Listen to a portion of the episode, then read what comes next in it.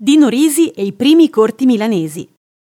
Nato a Milano nel 1917, dopo aver studiato al liceo classico Giovanni Berchet e conseguita la laurea in medicina e chirurgia all'Università di Milano, si rifiuta di diventare uno psichiatra e inizia la sua carriera cinematografica, lavorando come aiuto regista per Soldati e l'Attuada.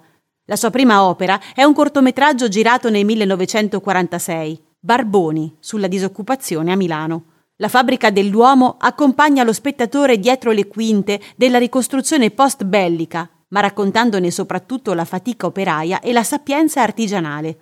Fiore all'occhiello è un corto di finzione, 1848, realizzato per conto del Comitato milanese per le celebrazioni del centenario delle Cinque Giornate, e alla cui realizzazione collaborano Alberto Lattuada e Giorgio Streller vi appare una sconosciuta quanto luminosa Lucia Bosè nei panni di un'accesa patriota che sventola il tricolore sulle barricate.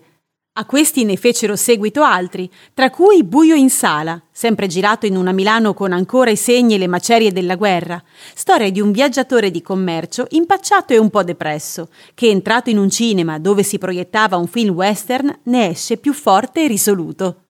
Il corto, che era costato 200.000 lire, fu venduto a Carlo Ponti per 2 milioni e il fatto contribuì a rafforzare la vocazione creativa di Risi, che si trasferì a Roma per diventare uno dei massimi esponenti della commedia italiana.